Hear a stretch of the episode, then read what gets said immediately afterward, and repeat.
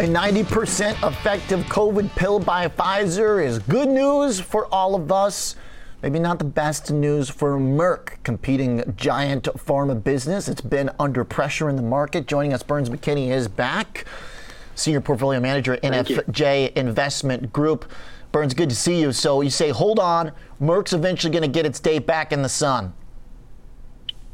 We still have a lot of belief in Merck for the long term. I think for starters, you're looking at a name that because of some of the near-term weakness, you've got one of the premier big cap pharmas that's trading at about 10 times earnings, whereas their big drug company peers are trading about 14 times earnings. You're looking at a much steeper discount than one would normally pay. They have a dividend yield of well north of 3%. They raised it by 7% last year. That's a great sign for investors. And you have a name that's forecast to grow earnings by double-digit rates per year in the coming years. Merck's been a longtime leader in immunology. They're one of the top plays in vaccines. And obviously, in this business, there's this mindset that, one team's gain is another team's loss. And so you do see the effective pills from and vaccines from Pfizer. People say, well, that's going to be a weakness for Merck as far as their COVID pill that they came out with fairly recently that demonstrated a 50% cut in hospitalizations. But if investors really think big picture and think to the long term, everything we're talking about is referencing current variants of COVID, the Delta variant, the Omicron variant. And, that's not to say that there aren't going to be future variants down the road, unfortunately. But I think one of the second keys is that this is not a multiple choice test where, the solution to this is A, B, C, or D. This is E, all of the above. I think that, every step along the way and every tool that the healthcare community can get their hands on is going to add value. Interesting. So to see that, the way this business has kind of been thought of as like zero sum. I'm with you there where that probably doesn't make a ton of sense say that, Pfizer's gain is absolutely Merck's loss, especially when we consider all the other businesses Merck had been leading on even prior to COVID. What maybe is difficult from an investor's perspective is when the healthcare group overall now is back towards the highs, but Merck's at the lows. Do you think that the sector drag will have to catch up here? I mean, healthcare is finally moving again, while some of the other frothy growth trades are breaking down. This is kind of getting like a defensive bid lately. What do you make of that?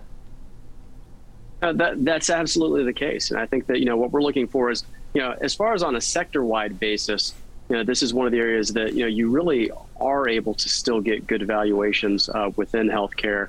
It's the type of name that kind of straddles line. If investors aren't looking to make a top-down market call with respect to interest rates or what COVID does or what economic growth is, the healthcare sector is the type of sector that kind of straddles both lines. You have growth characteristics, but at the same time, many of the names, especially the big drug companies, also exhibit defensiveness. And so as a sector, there's a lot to like there. And within that sector, as value investors, we're also always looking for discounts, names that discount the worst case scenario. And Merck is trading at a much wider discount than it has to the drug companies as it has in quite some time. And so there's always that ability to see reversion to the mean that might actually give investors an added boost as the sector rises or falls. Okay. Burns, let's switch to a very different part of the market. You got one more for us today. I want to talk some Best Buy as the retail group has been coming under pressure here. Best Buy in particular, since its last earnings, give me the update on how you're thinking about this company, because that was pretty rough, the sell-off we got on those earnings. Yeah, and for investors looking to the long term, it created a great opportunity. Right now, investors can get Best Buy for less than 11 times earnings. So you're basically paying half of the market multiple to get into Best Buy. They also, just like Merck, they have a dividend yield of nearly 3%. So you have a fantastic dividend. And, this is a name, they're the last man standing. Radio Shack's gone by the wayside. There's no more Circuit City. And so really, if you think about them, they're trading at 10.5 times earnings. At this point, their only real competition are names like a Walmart or a Target or a Costco, all of which trade close to 20 times earnings, almost double the valuation of a Best Buy. They have the reduced competition. And, likewise, a lot of what we're looking for right now are companies that can take advantage of long-term secular trends. And, one of which, as I think, it's a suggestion that Coming out of COVID, they've certainly had some great sales in appliances, and there's, I think, some concern, and one of the reasons for the weakness is there's this mindset looking at Best Buy that there's been a lot of nesting that's been done, a lot of short-term gains that they made during the pandemic. But in many ways, it also appears that what we've experienced during the pandemic has really changed the way individuals consume media. I know, personally speaking, I was in a movie theater for the first time in almost 2 years this past Saturday, and I had a great time and I enjoyed it. But at the same time, I found myself thinking, we can do this the same at home, much safer and much more comfortably. So there's that, but they've also, done a lot of other things that to like in terms of, they've really made inroads as far as their Geek Squad unit, whereby they provide customer services for all these people like us that are trying to install things at home. What that does is it really helps gain loyalty and gain customer attention.